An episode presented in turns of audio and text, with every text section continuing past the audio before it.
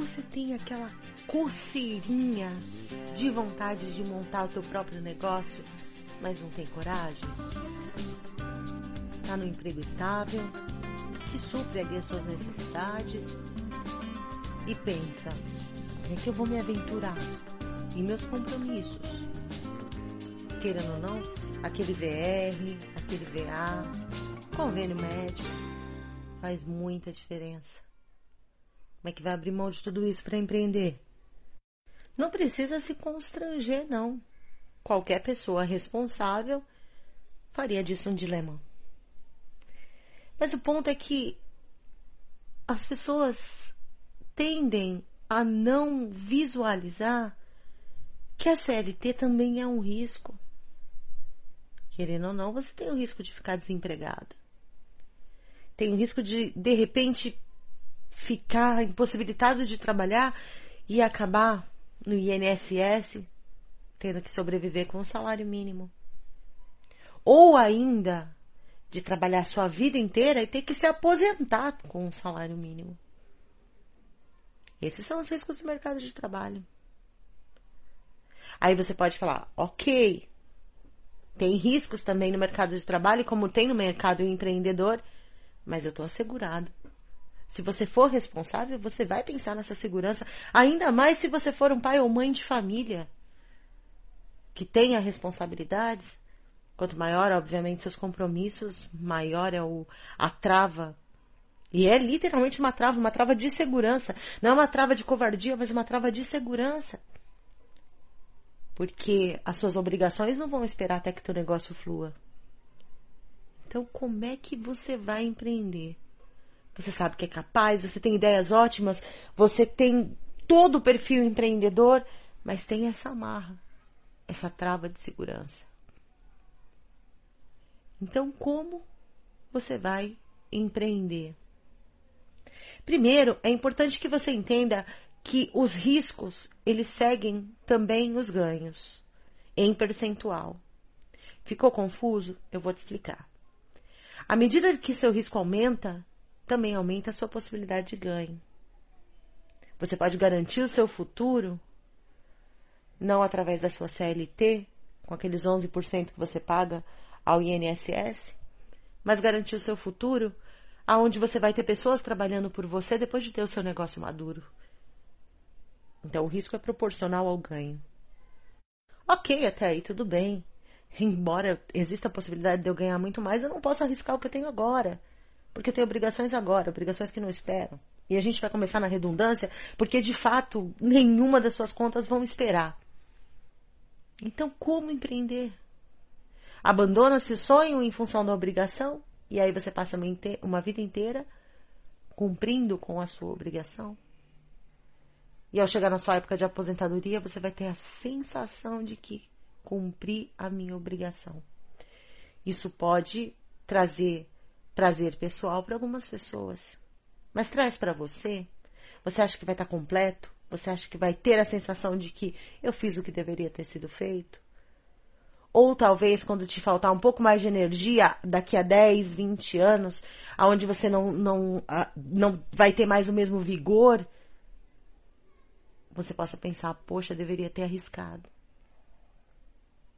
É óbvio que esse pensamento é constante deveria ter arriscado. Mas não podia, não era uma escolha. As pessoas falam como se fosse uma escolha, escolha empreender.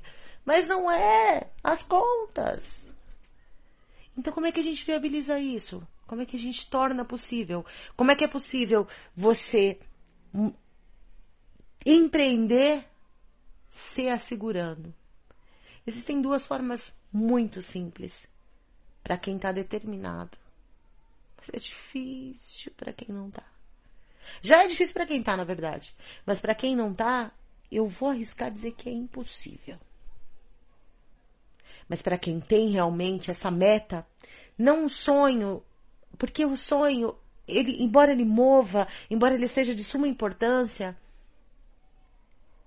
ele perde para o projeto, ele perde para o planejamento, ele perde para a meta. Porque a partir do momento que você estabelece parâmetros e estabelece aonde você quer chegar, aí sim você passa da modalidade sonho para algo mais concreto. E como você vai fazer isso? Como é que a gente vai empreender? Como é que eu vou fazer isso sem abrir mão da minha segurança?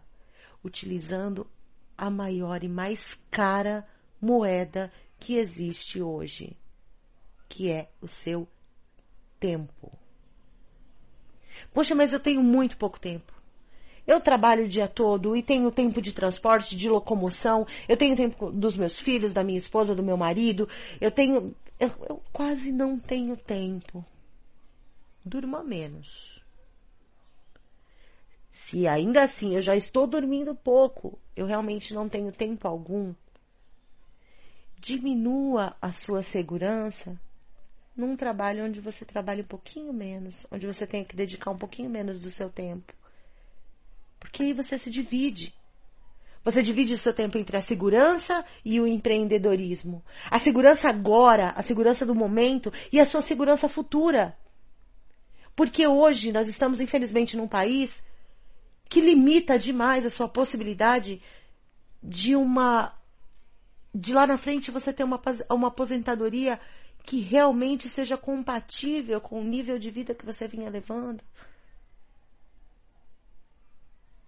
Então garanta-se hoje, mas também garanta, garanta o seu eu daqui a 20 anos, daqui a 30 anos, daqui a 10, não sei com qual idade você está me ouvindo, mas pense que se você conseguir fracionar o seu tempo, ainda que seja 20% dele, 30% dele, mas que você dedique exclusivamente a montar o seu negócio, a guardar dinheiro para isso, a, a concentrar energia, a se programar, a pensar num plano, a viabilizar o teu negócio.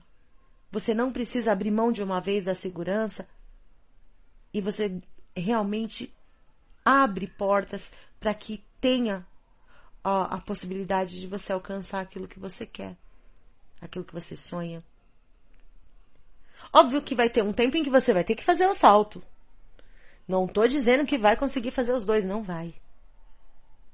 Mas aí você vai estar tá saltando de paraquedas. Não vai ser uma queda livre. Você vai estar tá segurado. Guardou aquele dinheirinho para te segurar ali nos primeiros meses. Fez a sua análise de custo à perfeição para saber exatamente o que, que você tem que investir. Você sabe o quanto você vai. É, o tempo em que você vai levar para recuperar isso. O quanto você vai faturar porque você, nesse tempo, esse tempo que você investiu, essa moeda valiosa, você pensou todos os pontos do teu negócio. E essa é a única maneira de você investir com um pouquinho mais de segurança. Você consegue, mesmo travado, mesmo dentro da trava de segurança, mover o seu corpo aos poucos para frente.